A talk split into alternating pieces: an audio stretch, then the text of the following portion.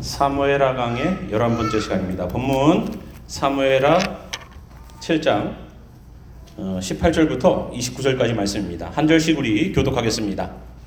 다윗 왕이 여호와 앞에 들어가 앉아서 이르되 주 여호와여 나는 누구이오며 내 집은 무엇이기에 나를 여기까지 이르게 하셨나이까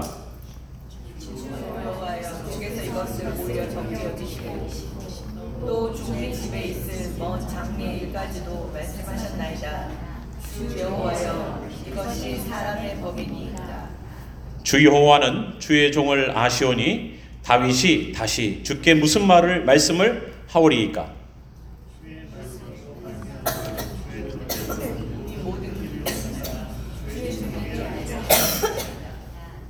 그런즉 주 여호와여 이름으로 주는 위대하시니 이는 우리 귀로 들은 대로는 주와 같은 이가 없고 주 외에는 신이 없음이니이다.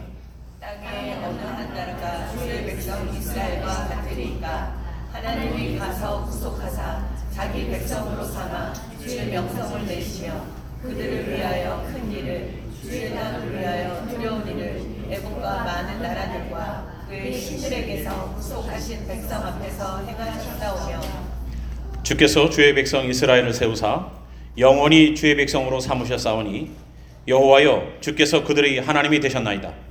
여호와 하나님이여 이제 주의 종과 주의 집에 대하여 말씀하신 것을 영원히 세우셨사오며 말씀하신 대로 행하사 사람이 영원히 주의 이름을 크게 높여 이르기를 만군의 여호와는 이스라엘의 하나님이라 하게 하옵시며 주의 종 다윗의 집이 주 앞에 견고하게 하옵소서.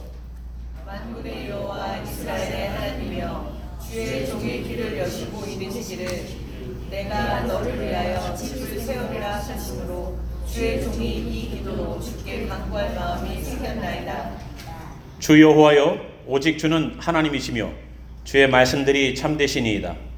주께서 이 좋은 것을 주의 종에게 말씀하셨사오니 이제 청하건대 종의 집에 복을 주사 주 앞에 영원히 있게 하옵소서 주 여호와께서 말씀하셨사오니 주의 종의 집이 영원히 복을 받게 하옵소서 하니라 아멘.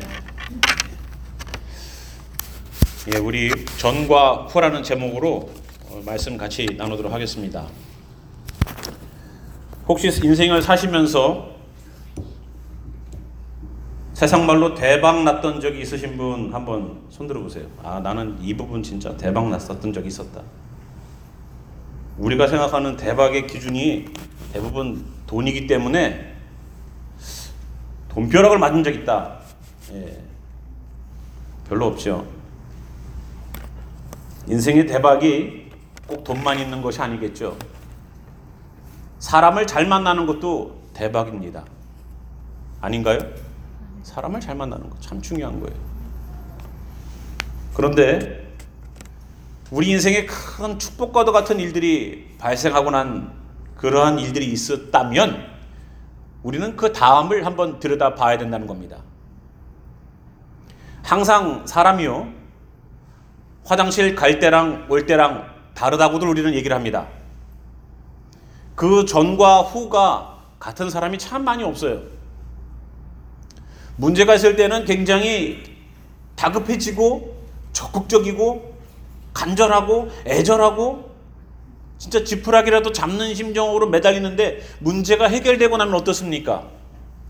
언제 그랬냐는 듯이 다시 돌아가는 일들이 얼마나 빨리 발생합니까?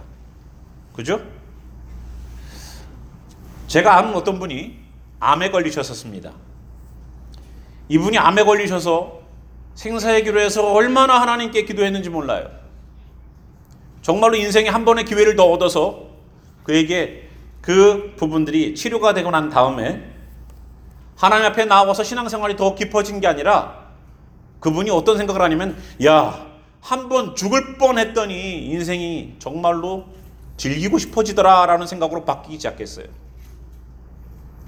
암에서 회복이 되고 나니까 신앙생활 앞에서 하나님이 나를 살려주신 것에 대한 감사함으로 자기의 신앙이 더욱더 하나님을 경험하고 깊어진 게 아니라 이제는 내 인생을 마음껏 한번 즐겨보고 가야 되겠다라고 생각을 해서 세상이 아닌 이제 하나님이 아닌 세상의 것을 집중하기 시작합니다.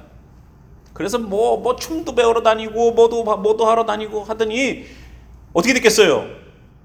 하나님이 주신 축복이라고 생각하지 않고 이제는 야 죽을 뻔했으니까 내 인생을 즐겨보자 하나밖에 없는 인생을 그렇게 나가더니 그 행복을 지키지 못하고 가정이 깨지고 그 행복을 지키지 못하고 건강이 무너집니다. 전과 후가 참 다르죠. 무언가 내가 하나라도 얻으면 그것이 내 힘으로 생겼다고 생각하기 때문에 그 다음부터의 문제가 생긴다라고 우리가 지난 시간에도 우리가 함께 봤었습니다. 내가 가지고 있는 것에 도취돼 가지고 내가 가지고 있는 것에 취해 가지고 좋은 성적 나오는 것에 취하고 많이 돈 버는 것에 취해서 하나님이 안 보여요. 다윗도 지난 시간에 우리가 7장 1절부터 17절까지 보면서 다윗이 자기가 하나님을 위하여서 최선의 것을 했지만 그 이후에도 주님의 사람으로 또다시 더 깊은 헌신과 봉사로 쓸 수밖에 없는 감사함이 넘쳤던 다윗에게 하나님이 축복해 주셨어요. 내가 아니네 집을 세우리라 내가 너를 영원히 하게 하겠다 내가 너를 복주겠다니 자손으로부터 하면서 굉장히 많은 축복을 받았습니다. 이 정도로 내 상사로부터 신임을 얻는다면 내가 일하는 직장에서 야, 너 없으면 회사가 안 돌아가네. 너 없으면 이 가정이 안 돌아가네. 라고 내가 섬기고 있고 내가 윗사람으로 섬기고 있는 사람들로부터 뭔가 특별한 블레싱을 받았다면 우리가 어떻게 됐을 것 같아요? 역시 나는 실력 있는 사람이야. 역시 나는 인정받는 사람이야 라고 생각하지 않겠습니까? 이 정도면 이 회사가 나 아니면 돌아가지 않아. 내가 없으면 이 가정이, 내가 없으면 이 교회가 돌아가지 않아. 라고 생각할 만큼 어깨가 으쓱하고 목이 고다져 있지 않겠습니까? 우리가 자꾸만 비교하는 대상이 다윗과 사울입니다. 왜냐하면 이 두 사람이 굉장히 극적으로 대, 대조가 되기 때문에 그렇죠. 하나님께서 똑같이 왕권을 부어준 다음에 축복을 부어준 다음에 사울이 보여줬던 행동과 다윗이 보여줬던 행동은 달랐었어요. 사울이 하나님께서 왕권을 주셔가지고 그를 진짜 너무 겸손해갖고 숨어서 자기가 혹시라도 간택될까봐 그랬는데 왕이 되고 나니까 어떻습니까? 전쟁에 승승장구하기 시작하니까 하나님께서 명령하셨던 명령들을 어기기 시작합니다. 자기가 해야 될 일이 아닌 제사장이 해야 되는 선지자가 해야 되는 일들도 월권하기 시작합니다. 근데 다윗이 어때요? 다윗은 복을 받고 나니까 그 다음부터 어떤 행동이 벌어지냐면 오늘 우리가 읽은 본문 18절에서 그가 어떻게 보여줬는지를 한번 얘기해 줍니다. 다시 한번 볼까요? 18절 다윗 왕이 여호와 앞에 들어가 앉아서 이르되 복을 받고 나니까 내가 잘나서 그래, 내가 힘이 있어서 그래가 아니라 제일 먼저 했던 일은 뭐예요? 하나님 앞에 나아갔다는 거예요. 하나님 앞에 여호와 앞에 들어가 앉았다는 겁니다. 하나님 앞에 나아갔다는 거예요.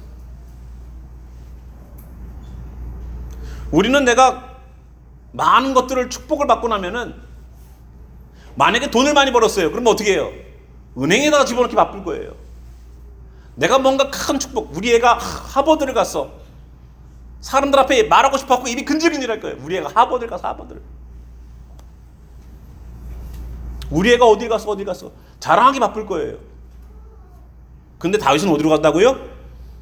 하나님 앞으로 갔다는 거예요. 여러분 우리에게 이게 필요합니다. 내가 무언가를 얻은 다음에 하나님의 블레싱을 세상의 직장 상사도 나를 인정할 때 내가 어깨가 으쓱한데 이 온 우주를 만드신 하나님이 내가 너의 집을 영원히 하겠다. 네 자손을 통하여서 너에게 큰 복을 내리겠다. 이런 얘기를 했을 때에 얼마나 다윗은 기뻤을까요? 하나님이 나에게 말씀하셨어. 나에게 축복하셨어. 사람들에게 가서 광고하고 다니지 않았고 사람들에게 가서 자랑하지 않았어요. 하나님 앞에 다시 갑니다. 하나님은 나단을 통해서 다윗에게 말씀하셨지만 다윗은 나단에게 가서 아, 주님이 그런 말씀하셨어요. 아유, 참 감사하네. 이러지 않았어요. 하나님 앞에 직접 가서 그가 그의 마음을 토로합니다. 하나님. 뭐라고 얘기하냐? 여호와여 나는 누굽니까? 내가 누군데? 내 집은 무엇이기에 나를 여기까지 이르게 하셨나이까? 하나님은 이미 7장 앞에 부분에서 말했어요. 양의 뒤를 따르던 자에서 세워서 이스라엘의 지도자를 만드셨어요. 일개 목동을 왕으로 만드시는 하나님. 그것을 다윗은 아는 거예요. 내가 누군데요, 하나님? 나보다 실력이 좋고 나보다 위대한 사람들이 많고 나보다 영향력이 있는 사람들이 더 많은데 내가 누구고 우리 집안이 무슨 집안인데 이렇게 하나님께서 어, 왕가를 만드시고 거기에 축복하시고 영원히 복을 주시겠다라고 말씀하십니까? 나를 아는 거예요. 하나님 앞에 나아간 사람이 가장 먼저 해야 될 일은 뭐냐? 하나님 제가 이만큼 한 사람이에요가 아니라 하나님 나는 그래도 죄인입니다라는 겸손함이에요. 아무리 우리가 하나님 손에 쓰였어도 하나님 제가 괜찮은 사람이어서 주님 쓰셨죠. 아닙니다. 하나님 제가 누군데 저를 쓰십니까? 제가 저를 아는데 어떻게 하나님 저 같은 사람을 쓰십니까? 겸손함부터 시작이었었어요. 그리고 자기 자신을 종이라고 묘사합니다. 19절 보니까 주 여호와여 주께서 이것을 오히려 적게 여기시고 또 종의 집에 있을 먼 장래의 일까지도 말씀하셨나이다. 직급은 왕인데 마음은 종이에요. 세상의 직급은 왕인데 하나님 앞에서는 종이에요. 우리가 세상에서 얼마만큼 누리고 사느냐 중요한 게 아닙니다. 내가 하나님 앞에 종으로 살고 있느냐. 이게 중요한 거예요. 내가 회사의 CEO일지라도, 내가 억만장자일지라도, 하나님 앞에서는 종이에요. 내가 얼마만큼 대단한 자녀들을 둬서 하버드를 보낸다 할지라도, 나는 주님 앞에서 종이에요. 아무것도 아닌 종이에요. 우리가 주님 앞에서 그러한 자세로 나아가길 바랍니다. 우리가 하나님께 뭔가를 얻었다면 우리는 그것으로 교만해지지 않아야 됩니다. 그 힘과 권력을 남용해서도 안 됩니다. 오히려 나는 주님의 종입니다. 라고 말하고 나아가야 되고 하나님께 영광의 메시지를 올려드립니다. 21절 보겠습니다. 주의 말씀으로 말미암아 주의 뜻대로 이 모든 큰 일을 행하사 주의 종에게 알게 하셨나이다. 그런즉 찬양하죠. 주 여호와 주 여호와여 이름으로 주는 위대하시니 이는 우리에게로 들은 그대 들은, 들은 대로는 주와 같은 이가 없고 주 외에는 신이 없음이니이다. 땅에 어느 한 나라가 주의 백성 이스라엘과 같으리이까 하나님이 가서 구속하사 자기 백성으로 삼아 주의 명성을 나타내시며 그들을 위하여 큰 일을 주의 땅을 위하여 두려운 일을 애국과 많은 나라들과 그의 신들에게서 구속하신 백성 앞에서 행하셨사오며 주께서 주의 백성 이스라엘 세우사 영원히 주의 백성으로 삼으셨사오니 여호와여 주께서 그들이 하나님이 되셨나이다. 하나님 찬양하고 있어요. 그리고 25절부터 보겠습니다. 주 여호와여 주 여호와 하나님이여 이제 주의 종과 종의 집에 대하여 말씀하신 것을 영원히 세우셨사오며 말씀하신 대로 행했다는 겁니다. 이제 간구한다는 거예요. 어떻게 기도해요?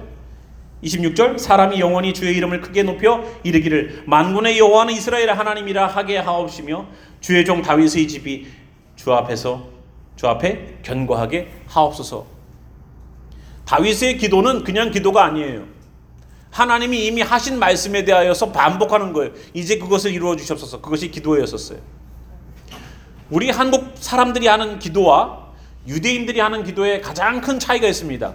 여러분도 그 통곡의 병이라는 벽 앞에서 유대인들이 여기에 그들의 모자를 쓰고 하나님 앞에 조그마한 책을 피고서 계속 앞으로 뒤로 계속 기도하는 모습을 보게 됩니다. 성전 가운데 유일하게 남아있는 성전의 하나의 기퉁이 통곡의 벽. 가장 가난한 이들의 돈을 모아서 만들었다는 그 대리석으로 만든 것도 아니고 돌을 쌓아서 만든 그 통곡의 벽. 거기에서 기도하는 이들을 보면은 그들이 원하는 것을 아뢰지 않고요. 그들이 외우고 있는 구약의 말씀들을 하나님 앞에 다시 아뢰므로 그것이 기도로 하나님 앞에 올라가게끔 만듭니다. 이게 유대인들 성경이 말하고 있는 기도예요. 근데 우리의 기도는 어때요? 주님, 나 이거 필요합니다. 주님, 나 이거 해결해 주세요. 주님, 이거요, 이거요, 이거요, 이거요. 라고 말합니다. 예수님도 그 말씀을 하셨어요. 너희가 무엇을 먹든, 무엇을 마시든, 무엇을 입든. 뭐요? 그거 구하는 것은 다 누가 구하는, 구하는 것이다? 무엇을 먹을까? 무엇을 입을까? 하는 그 구, 구함은 누가 구하는 거라고요? 이방인들이 구하는 거래요. 안 믿는 사람이 구하는 거라는 거예요. 아버지께서 다 아신다는 거예요. 우리 보고 먼저 뭘 구하라고요? 그의 나라와 그의 의를 구하라는 거예요. 그래야지 믿는 사람이 제일 먼저 구해야 될 것은 내가 무엇을 먹을까, 무엇을 입을까, 무엇을 마실까에 대한 염려가 아니라 하나님의 나라에 대한 것이라는 겁니다. 하나님의 나라가 채워지면 이 세상의 것은 더불어 주어지는 거예요. 아버지, 제가요, 축구를 해볼래요. 그러면 아버지는 뭘 준비해줘요? 예, 공하고 축구화를 사주겠죠. 뜻을 세우면 뭐가 열려요? 길이 열려요. 뜻이 있는 곳에 길이 있다는 말은 어떠한 뜻을 분명하게 세웠을 때 거기에 준비하심이, 예비하심이, 방법이 있다는 거예요. 하나님이 말씀하시는 건 바로 예수님 말씀하셨던 건 그거예요. 먼저 그의 나라와 그의 의를 구하라. 그리하면 이 모든 것들이 더해지는 역사가 나타나는 거예요. 다윗은 그걸 알았다는 거예요. 하나님, 내가 왕으로 서서 하나님 내가 뭔가 하나를 더 얻어서 내 자손을 통하여서 영원한 나라를 세우셔서 내가 이제 좀 쥐고 살 수 있는 힘이 됐네요. 이걸 말하는 게 아니었었어요. 하나님 우리 은행의 잔고에 돈이 많아서 든든합니다. 영원히 채우시겠지요. 이걸 얘기하는 것이 아니었었어요. 다윗이 과연 무엇을 얘기하고 있는지 우리가 봐야 됩니다. 27절 만군의 여호와 이스라엘의 하나님이요 주의 종의 귀에 귀를 주의 종의 귀를 여시고 이르시기를 내가 너를 위하여 집을 세우리라 하셨으므로 주의 종이 이 기도로 주께 간구할 마음이 생겼나이다. 여러분 기도할 마음이 생긴 적 있습니까? 간구할 마음? 간구할 마음 아무 때나 안 생기죠. 언제 간구할 마음이 생기죠? 문제가 있으면 간구할 마음이 생기더라고요. 문제가 없으면 간구할 마음이 안 생겨요. 또 은혜를 받으면 간구할 마음이 생겨요. 다윗이 그랬다는 거예요. 하나님이 말씀하시니까 간구할 마음이 생겼어요. 이 기도로. 근데 하나님이 만드, 만, 말씀하신 내용을 가지고 28절 주 여호와여 오직 주는 하나님이시며 주의 말씀들이 참되시니이다 주께서 이 좋은 것을 주의 종에게 말씀하셨사오니 이제 청하건대 종이 집에 복을 주사 주 앞에 영원히 있게 하옵소서 주 여호와께서 말씀하셨사오니 주의 종이 집이 영원히 복을 받게 하옵소서 25절부터 29절까지 어떻게 보면 굉장히 비슷한 단어들과 말, 말씀들이 오고 가지만 거기에서 계속 반복되는 단어가 있어요. 그것이 뭐죠? 영원함과 복이에요. 영원함과 복 두 가지예요. 영원히 복받게 해달라는 영원히 복받게 해달라는. 그런데 다윗의 나라를 보십시오. 다윗을 보세요. 다윗이 지금 승승장구하며 나아가고 있지만 하나님이 영원히 내가 너희와 함께 하겠다고 했고 다윗도 영원한 복을 추구하고 있지만 실질적으로 어떻습니까? 다윗의 아들 때부터 솔로몬 때부터 피크를 치고 올라가더니 솔로몬이 끝나자마자 나라는 두 동강이 나고 열두 지파는 나눠지기 시작하고 서로가 서로에게 대하여서 전쟁을 하기 시작하고 주변의 국가들에게 포로로 잡혀가기 시작하고 다윗의 왕권이 계속적으로 내려갈 것 같았던 하나님이 영원히 함께 하시겠다라고 말씀하셨지만 실질적으로 예수님이 태어나는 요셉의 집안까지 내려올 때에 왕위와 왕권은 온데간데 없고 이제는 그 아, 예수님의 아버지의 직업은 몫으로 되어 있는 집. 그러나 다윗의 혈통이 이었잖아요. 영원히 함께 하시겠다라고 말을 했는데 몫으로 전락해 버렸어요. 왕위가 계속 내려가서 왕위의 자손으로 나올 줄 알았는데 하나님이 네 자손을 통하여서 그 나라를 영원히 하겠다고 말씀하셨는데 왕권이 계속 이어진 게 아니라 그 파워와 그 능력과 그 재물이 이어진 게 아니라 뭐가 이어졌어요? 영원한 것은 은과 금이 아니었어요. 하나님이 복 주시겠다라고 말하고 있는 그 영원한 복, 다윗도 달라고 말했던 그 영원한 복은 이 땅에서 한 푼 더 갖고 이 땅에서 하나 더 쥐고 있는 것이 아니었다는 거예요. 뭡니까? 면면이 그 자자손손 흘러내려가고 있는 그 영원한 복. 그게 하나님의 임재 주권의 임재하심이 있었다는 거예요. 그게 복이에요. 교회 가서 돈 벌었다. 교회 가서 자녀 잘 됐다. 교회 가서 건강을 찾았다. 교회 가서 문제 해결됐다. 여기에 속지 마세요. 교회는 문제를 해결하는 것이 아니에요. 하나님의 주권이 임하는 곳입니다. 우리가 육신에 병이 있죠. 아프죠. 고통스럽죠. 그때 기도합니다. 주께서 채찍에 맞음으로 내가 나음을 입었다. 아멘. 예. 아프신 분들 그렇게 기도하세요. 저도 그렇게 기도해요. 예수께서 채찍에 맞으심으로 내가 나음을 입었다. 하나님의 나라는 아픈 자와 눈물이 없는 곳이다. 하나님의 주권이 내게 임하면 그 천국에서 하나님의 역사하심이 내게서도 내 육신 가운데서도 내 문제 가운데서도 일어난다. 이 믿음을 가지세요. 그게 믿는 거죠. 영원한 복은 내가 잘 되고 자녀들이 나보다 더 많은 물질을 가지고 이 땅에서 좋은 차 끌고 좋은 집 살고 하는 것이 다윗에게 목적이 아니라는 거예요. 그 복은 우리가 생각하는 복 하면 뭐가 딱 떠올라요? 돈 떠오르잖아요. 우리가 생각하는 기독교인들이 생각하는 복과 돈은 같이 가요. 우리는 복하면 돈이 딱 떠올라요. 그래서 복하면 돈, 복하면 돈, 복하면 돈, 복돈, 복돈, 복돈, 복돈, 복돈, 돈복, 돈복, 돈복으로 가는 거예요. 그래서 복하면 돈이라고 생각해요. 영원한 나라는 영원한 복은 그런 복이 아니에요. 하나님이 끝까지 왕위가 무너지고 나라가 깨지고 우여곡절 끝에 그 자자손손 내려가서 결국은 목수, 목공소를 크게 차려놓고 사람들에게 아이케아처럼 물건 파는 그런 목수가 아니라 구두 가방처럼 하나를 들고 망치 하나와 못을 들고서 집집마다 다니면서 이 집에 고칠 거 없소? 없네. 아들아 가자. 이 집 기웃거리면서 이 집은 고칠 거 없소? 그런 목수예요. 목공소 차려놓은 목수가 아니라 예수님은 아버지가 목수이기 때문에 그 목수로서 집집마다 다니면서 사람들의 모습을 봤겠죠. 아, 이 집은 이런 고통이 있구나. 이 집은 이런 어려움이 있구나. 이 집은 이런 눈물이 있구나. 그래서 예수님은 아버지를 따라다니면서 목수로서의 기능들을 할 뿐만 아니라 목수로서 봤던 내용들이 예수님이 사역을 할 때에 큰 도움이 됐겠죠. 사람을 사랑할 마음이 생겼겠죠. 비록 남들에게 조금 일자리를 얻어서 일거리를 얻어서 먹고 사는 그런 인생으로 다윗의 영원한 복을 주시겠다라고 말하는 것이 우리가 보기엔 우리의 눈으로 보기에는 하찮고 볼품없게 보이는 그러한 몫으로 살아간다 할지라도 거기서 누가 나왔어요? 예수님이 나오셨어요.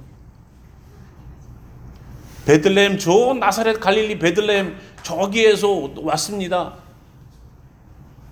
어디? 나사렛? 거기에서 무슨 선한 것이 나올 수 있겠어? 거기에서 무슨 대단한 게 나올 수 있겠어? 하고 유대인 지도자들은 콧방귀 꼈어요. 그러나 하나님은 거기에서 일하셨어요. 영원한 것은 내가 많은 것을 들고 있다라고 거기에 임하는 것이 아닙니다. 또 하나님 내 이 병든 몸 아무것도 할 수 없는 내 상황 이어서 하나님의 복이 없다라고도 말할 수 없어요. 제가 대학교 다니면서 한마음 선교회 그 친구 따라서 우리 장애우들 있는 거기 가서 예배를 드리는데 한쪽 팔이 없는 학생이 하나님께 찬양을 드리는데 남들은 박수를 치는데 자기는 한 손밖에 없으니까 자기의 뺨을 치면서 하나님께 찬양을 드리는 모습을 저는 보고 충격이었었어요. 우리는 이거 하나 없어지면 인생을 다 잃은 것처럼 자포자기 할지 몰라요. 하나님이 영원히 복을 주시겠다라고 말씀하시는 그 복이 우리의 눈으로 보기에는 나라가 쪼개지고 민족이 나눠지고 포로로 잡혀가고 수많은 이들이 죽임을 당하는 그러한 어려움을 통해서 저기 왕이 아니라 저기 시골에 이름도 없는 곳에 가서 목수의 일을 하는 그러한 일들을 해더라도 하나님은 거기에서 영원한 복이라는 것에 대한 그 안에 흐르고 있는 인간이 절대 볼 수 없는 하나님의 함께 하심이 있으면 거기서 예수님이 나오는 거예요. 여러분 영원한 복을 사모하십니까? 그거는 죽어서 갈라란가요? 아니요. 우리가 정말로 사모해야 될 것은 어떻게 보면 하나님의 영원한 복이에요. 이 땅에서 한시적이고 이 땅에서 잠시 잠깐 내 필요를 채워줄 수 있는 은금이 아니라 이 세상에서 내가 숨쉬고 살 동안에 필요한 것들이 채워져서 누리는 기쁨이 아니라 물론 돈 있으면 기뻐요. 감사하죠. 든든하죠. 그러나 하나님이 없다고 생각해 보세요. 아무리 우리 자녀들에게 엄마가 먹을 것도 해놨다, 간식도 해놨다. 근데 엄마 아빠가 며칠간 집에 없을 거야. 만약에 자녀들이 그렇게 느낀다면 어떻게 느끼겠어요? 뭐 조금씩 조금씩 커서 이제 어른이 되면은 엄마 아빠 없으면 더 좋지요. 예, 지난번에 보니까 예, 저희 교회는 아니에요. 예, 엄마 아빠가 여행 갔다 온다 그랬더니 친구들이 저 얘, 얘가 친구들을 불러갖고 집을 와서 그냥 풍비박산을 만들어놨더라. 예. 그러나 내가 주님께 내가 내 어머니 아버지에게 depending 당할 수 있는 그러한 어린 아이면 일수록 모든 것들이 갖춰져 있다 할- 할지라도 어머니 아버지가 없으면 두려운 거예요. 그게 불편한 거예요. 그게 걱정되는 거예요. 내가 주님께 정말로 주님을 내가 의지하고 있는가? 내가 주님을 정말로 따르고 있는가? 이거를 보려면 주님이 없이 내 것 세상 것을 마음껏 즐겨보세요. 그래도 나는 아무런 꺼리낌이 없다. 예, 문제가 있죠. 세상 것은 다 얻었는데, 아, 뭔, 뭔가 불안한데? 내가 세상 것은 다 누리고 있는데, 아, 과연 내 미래가 어떻게 될까? 불안하다면 주님께 빨리 나오십시오. 주님의 부자입니다. 아무리 우리가 이 땅에서 들고 살고 쥐고 살고 해도요, 영원한 것에 대하여서 소망을 두지 않으면 우리의 신앙은 가짜입니다. 우리의 신앙이 죽음 이후로의 시간을 준비하지 않는다면 우리의 신앙은 가짜예요. 다윗은 하나님이 함께 하신 그 영원한 복에 대하여서 특별하게 하나님께 간구하는 모습을 오늘 보게 됩니다. 나뿐만 아니라 우리 집안이 영원히 주의 종이 영원히 복을 받게 없어서 지난번에 기독교 선구사에 갔더니 기독교 그 백화점 같은 데 갔더니 이 말씀을 가지고 크게 그 액자를 만들었더라고요. 여기 보니까 종의 집에 복을 주사 주 앞에 영원히 있게 하옵소서 주의 종의 집이 영원히 복을 받게 하옵소서 다 해놨더라고. 얼마나 좋은 말씀이에요. 주의 종의 집이 영원히 복을 받게 해달래. 비싸요 그거. 한 100불 넘는 것 같아. 집에다 걸어놓는 거예요. 주의 종이 집에 복을 받게 하옵소서. 근데 그 복이 뭔지를 모르고 그 복이 뭔지를 모르고 영원한 복? 그럼 은금은 아닐 거예요. 그죠? 은금은 아니겠죠. 영원한 영원한 것이 아니잖아요. 영원히 복을 받게 해달라는 것이 은금을 계속 도깨비 방망이처럼 나오게 해달라는 그, 그것으로 이해를 하고서 갖다가 걸어놨다면 문제가 있는 거예요. 그 영원히 있을 만한 복은 뭡니까? 내가 왕으로 있던, 내가 목수로 있던, 내 속에 흐르고 있는 하나님의 영원한 복. 내가 지금은 이렇게 내 육신은 살고 내 환경은 이렇게 살고 내 직업은 바로 그거일지라도 비천한다 할지라도 내 안에는 하나님의 영원한 복이 흐르고 있지. 내 자녀들에게도 얘기하는 거예요. 비록 아버지가 힘들고 힘들게 살지만 아버지가 비록 떵떵거리고 살고 있지 않지만 내 안에 예수가 있단다. 그거를 나눠주는 거죠. 여러분 숨이 넘어가는 마지막 순간에 자녀들과 함께 얘기를 마지막 유언을 할 수 있는 그런 축복이 있다면 무슨 축복하시겠습니까? 아버지 은행 잔고 번호는 481에 이거 알려주시겠어요? 얘들아 하나님 잘 믿어. 하나님 잘 믿어라. 마지막 유언을 한다면 우리 자녀들에게 뭘 넘겨주겠어요? 물질은 있다가도 없고 없다가도 있는 거야. 근데 하나님이 없으면 너는 다 잃는 거란다. 하나님은 아버지가 해결해 주지 못한 내가 이 평생 해결해 주지 못한 것을 하나님은 주실 수 있는 분이야. 양을 따랐던 데에서 나를 들어서 이스라엘의 지도자로 삼으신 하나님이 있단다. 저 시골에서부터 하나님 나를 꺼내 끄잡아내셔서 미국에 오셔서 미국에 데리고 오셔서 공부시키고 하나님의 사람들을 먹인 하나님이 계시단다. 예수님을 믿지 않았던 나를 저 한국에서 뽑아내 갖고 미국에 와 갖고 주님을 믿게끔 하게끔 하나님은 하셨단다. 예수 부인하고 예수 몰랐던 사람인 나를 주님을 경험하게 해서 주님을 믿었던 사람을 하셨던 하나님이 있단다. 영원한 복을 내가 달렸던 바톤을 넘어주, 넘겨주듯 내 자녀들에게 영원한 복이 내려가기를 소망하는 마음으로 오늘도 소망 가운데 전달하는 전달자가 우리가 되길 바랍니다. 네. 그 영원히 내릴 복은 세상의 것이 아닐 겁니다. 그 영원한 복은 하나님의 나라예요. 하나님 자신입니다. 다윗은 바로 그거를 소망했던 거예요. 왕인데 은금 넘치죠. 넘치는데 더 달라고 할까요? 모르겠어요. 욕심이 많은 사람이면 더 달라고 하겠죠. 세상의 소금을 많이 먹으면 세상이 더욱더 갈급해지는 것처럼.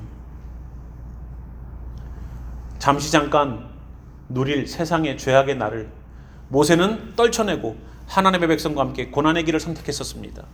무엇이 영원한지를 알았던 거죠, 모세는. 여기 있는 우리도 영원한 것에 대하여서 초점 맞춰서 살아가는 우리가 되길 바랍니다. 다윗은 바로 그걸 구했어요. 하나님, 하나님이 나에게 복 주신다라고 말할 말씀하시고 우리 집안을 강건하게 나라를 세우시고 하신다는 그 복들 감사합니다. 말씀하신 그대로 주님 영원히 세우셨사오니 영원한 복을 주옵소서. 영원히 복을 받게 하옵소서. 영원히 복 받게 하소서. 비록 내 자손이 어려움과 아픔과 고통과 사람들이 귀하게 쓰이지 않는 몫으로 산다 할지라도 그 가운데에 영원한 복이 흐르기 때문에 요셉을 통하여 마리아를 통하여 예수님이라는 분이 나오게 하시고 또 예수 그리스도를 믿는 영적인 예수의 혈통을 이어받은 여기 있는 우리도 동일하게 영원한 복을 이어나가게 하소서. 그래서 우리는 세상이 감당할 수 없는 사람으로 살아가는 거예요. 세상에서는 고통을 주고 세상에서는 어려움을 줘도 세상이 감당할 수 없는 영원한 복이 흐르기 때문에 그 세상에 어려움과 없음 때문에 고통받지 않아요. 기뻐해요. 몸에 병이 들어도 주님 기쁩니다. 감사합니다. 여러분 그 모슬렘을 믿던 권투 선수 모하마드 알리 아실 겁니다. 그 모하마드 알리가 그랬어요. 자기가 병 걸려 가지고 신이 내게 왜 병이 들게 하였는가? 그것은 나같이 건강했던 사람도 연약한 육신일 수밖에 없다는 것을 깨닫게 하기 위해서다라고 말을 했습니다. 무하마드 알리를 여러분 이길 수 있어요? 아, 못 이기죠. 근데 그 사람이 고백했던 내용이에요. 내가 왜 병들었는가를 생각해 보니까 아무리 건강하고 힘이 셌던 나도 하나님이 함께 하시면 하지 않으시면 무력한 존재구나. 신이 함께 하지 않으면 무력한 존재구나. 라는 것을 알게 하시기 나의 연약함을 알게 하시기 위해서 그렇게 했다라고 그가 깨달았답니다. 영원한 것이 아니죠. 우리의 건강도 우리의 은과 금도 영원한 것이 아닙니다. 다윗은 영원한 것을 추구했어요. 여기 있는 성도 여러분, 내 자녀에게 한 푼 두 푼 모아서 그 손에 쥐어주는 거, 그건 내 자녀를 죽이는 겁니다. 신앙을 넘겨주세요. 자녀들이 스스로가 먹고 살 수 있는 지혜와 지식을 터득시켜 주십시오. 이 땅에서 잘 먹고 잘 사는 거 하나님 안에서 하나님이 하십니다. 그곳에 염두 두지 마세요. 먼저 그의 나라와 그의 그 의를 구하는 뜻을 세우십시오. 거기에 하나님의 도우심이 있습니다. 영원한 복은 내가 어떠한 인생을 산다고 해도 하나님의 복은 계속 흘러넘칩니다. 우리에게서 예수가 계속 나올 수 있도록 요셉과 마리아처럼 또다시 예수를 낳을 수 있는 내 자녀들에게서 예수가 나타나고 나아질 수 있는 그러한 일들이 우리의 삶과 가정 속에 충만하기를 주님의 이름으로 축원합니다. 함께 우리 일어나셔서 찬양 가운데 기도하겠습니다.